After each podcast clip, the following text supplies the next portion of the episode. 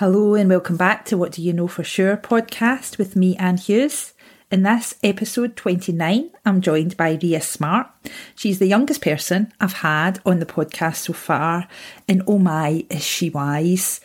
Ria's reflecting on the power of words, and a lot of that is looking back at her time when she believes she was indoctrinated within the religion that, that she was raised in, which she's no longer a part of.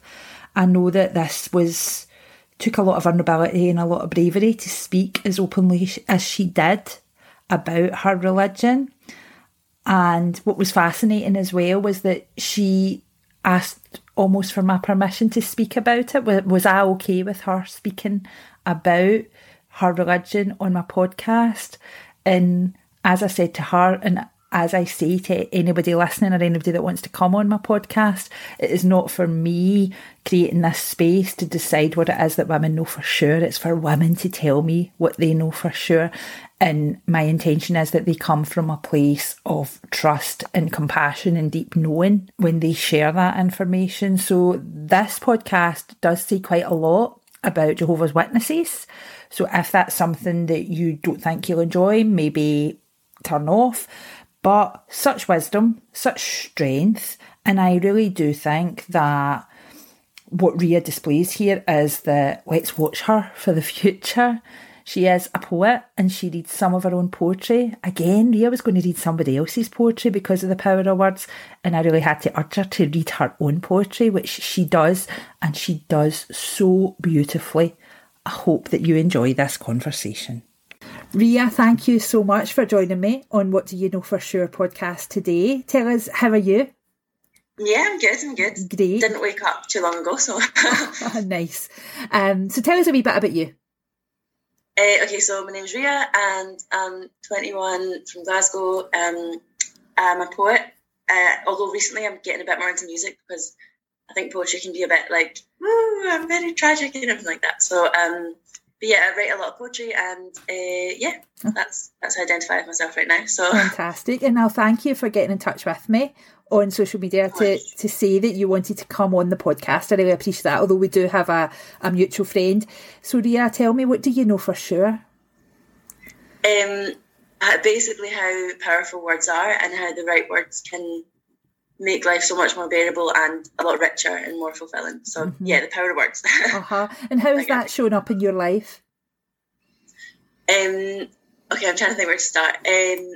So I think it showed up in quite a negative light. First of all, which was in in the religion I was brought up in as, as Jehovah's Witness. Mm-hmm. Uh, the I noticed when I left that religion and sort of everything kind of crumbled around me. I realised that words were so powerful in how you see things. So even if sort of in myself I knew that some things weren't right. If I didn't have the language to convey that they weren't right, or didn't mm. have the mm. language to convey that it was hurting me, I, I didn't have the power.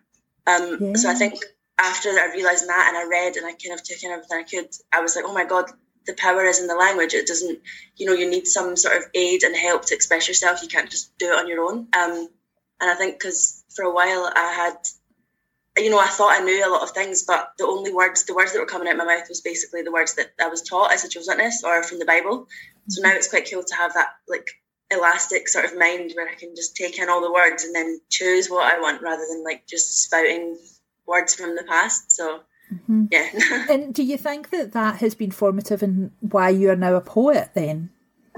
I think so. Um, yeah, I think so because I didn't like poetry in school. I actually hated it. I thought it was really like cringy and just like pretentious and stuff. But I think it will as well. It depends what poetry you like. Like I sort of like a lot of rap. I would consider that to be poetic as well. And um, yeah, I think because in the Joe sentences I felt so silent, like very very kind of mm. squashed. Um, so now I'm just like blah, blah, blah, I'll speak all I can and just to be able to speak and just say whatever is you know in the deepest depths of me is a really refreshing thing to do. Uh-huh. So yeah, I would say that's it's totally right what you said. You, and I know you've yeah. referred to the fact that you're no longer a Jehovah's Witness and that that crumbled round about you. Do you contemplate that it was those foundations, or I ask, I suppose, was it those foundations that enabled you to recognise the power of words, though? Probably, were words actually, important yeah. within that religion? Very, yeah. They were everything basically because I think like to be indoctrinated or to kind of be taught in a certain way is constant talking about it. Like we had to keep rehashing the same scriptures or the same teachings. And I remember sort of if I didn't hear the religious leaders sort of say things, I would go off and kind of be a bit rebellious and I'd follow my instincts a bit more, but I would always be pulled back with the words and with the language mm-hmm. um, because it was sort of like symbols and ways of seeing things. And I think that's why, yeah, words are so powerful because they can make you literally see things that aren't even real. You know, they can sort of relate things, and I don't know, it's very mm-hmm. fascinating. But mm-hmm. um, indoctrinated yeah. is a big word, isn't it? It's, it's got big connotations. What does that? It really speak to that. What does indoctrinated mean for you? Um, I think it just means manipulated is also a big word, and I don't want to be very like sort of victim victimizing or anything, but I don't like when people say brainwashing because I think you're not brainwashed when you're put into some religion or some like um, narrative and whatever. I think it's more like you're you see things a certain way and then they'll pick on that and sort of say, okay, well, your experience, I'm going to relate it to this, and everything can be brought back to that religion. And I think it's that's the power of words as well. It's like they have these teachings, and then anything that you experience is relating back to that even sort of even if the religion isn't working for you or you're hurt by it, they can always there's always an answer. That's what I think really shocked me about. That's what I'd say indoctrination is like. There's always a sort of way to put you down or to put down what you're feeling. I think that maybe would be called gaslighting as well. Like you know when someone always has an answer to everything, mm-hmm. and there's always like a there's like this big book and there's this big setup to answer all of your doubts and your challenges.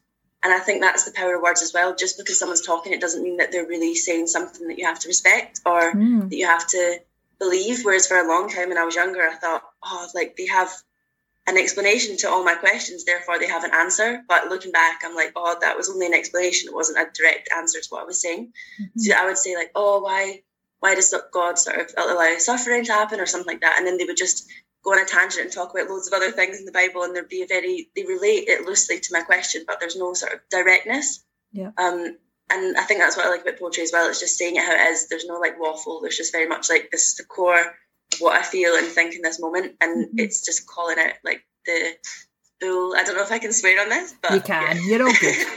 no shit. So yeah, yeah, um, yeah. No, indoctrinated is quite a big word. I think it's just. I, I would say that's what it is though, because a lot of young people are sort of brought up in that, and they don't have critical thinking faculties at that point. So yeah. say it's indoctrination. Yeah, and so what does because you're still very young, obviously, Ria. So mm. the future is one, I'm, I'm assuming, without religion for you. Yeah, mm-hmm. I say mm-hmm. so.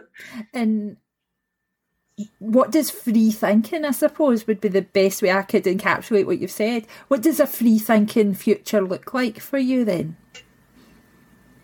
Um, I'd just say taking in as much knowledge as possible and um, never thinking that I know something for sure because that is obviously some things we know for sure. I know that's the whole like idea of this podcast as well. But in the religion, it was very much absolutism. And then when I left it, I was really anxious for quite a long time. I think because I needed everything to be absolute and like needed the ah. answers and needed like this black and white picture.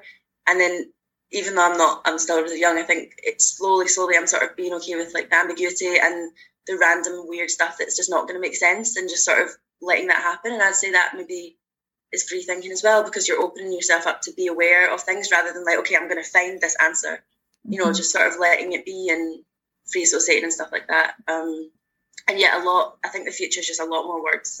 you know what I mean? Just kind of finding ways to convey things and finding ways to like I don't know. Um, Wordsworth said something like pour the breathings of your heart onto paper. Mm. So I think I mm. just want to do that as well. Like just this complete blah, pour mm-hmm. it all out. and what does your poetry mean to you now then?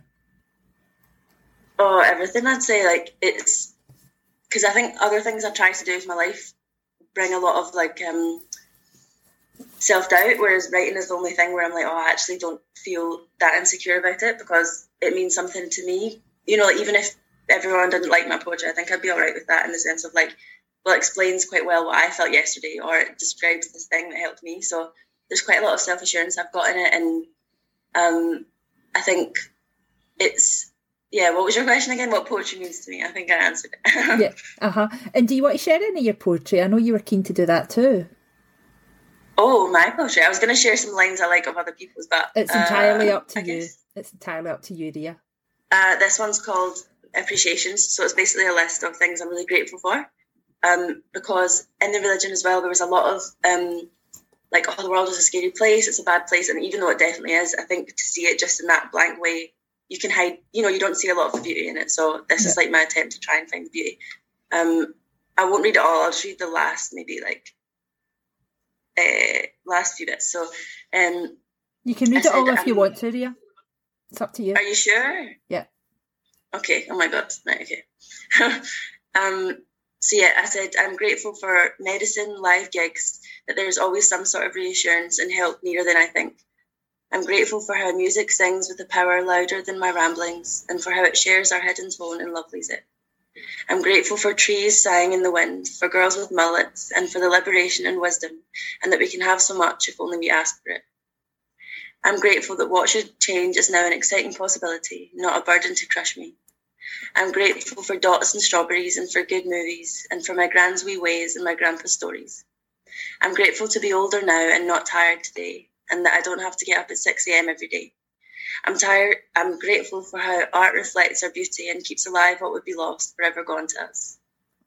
I'm grateful for when someone can't speak because they're laughing so much. I'm grateful for my dad's hugs and to feel real love and that very little is close to us. I'm grateful that our ancestors agreed on so much so that now I can even so that now, even as strangers, we can talk with understanding and love.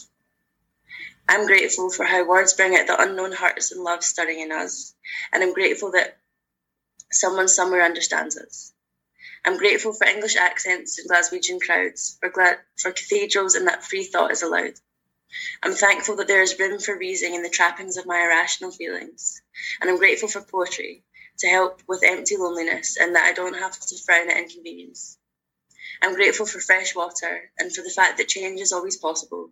I'm grateful for intimate talk with someone new, like Anne, um, or any with you. I'm grateful that we're more than our impulsive notions and for tweed caps and waistcoats. I'm thankful that I can now sing in front of people without a tantrum and that I can confront truth without panic and for humour and for orgasms.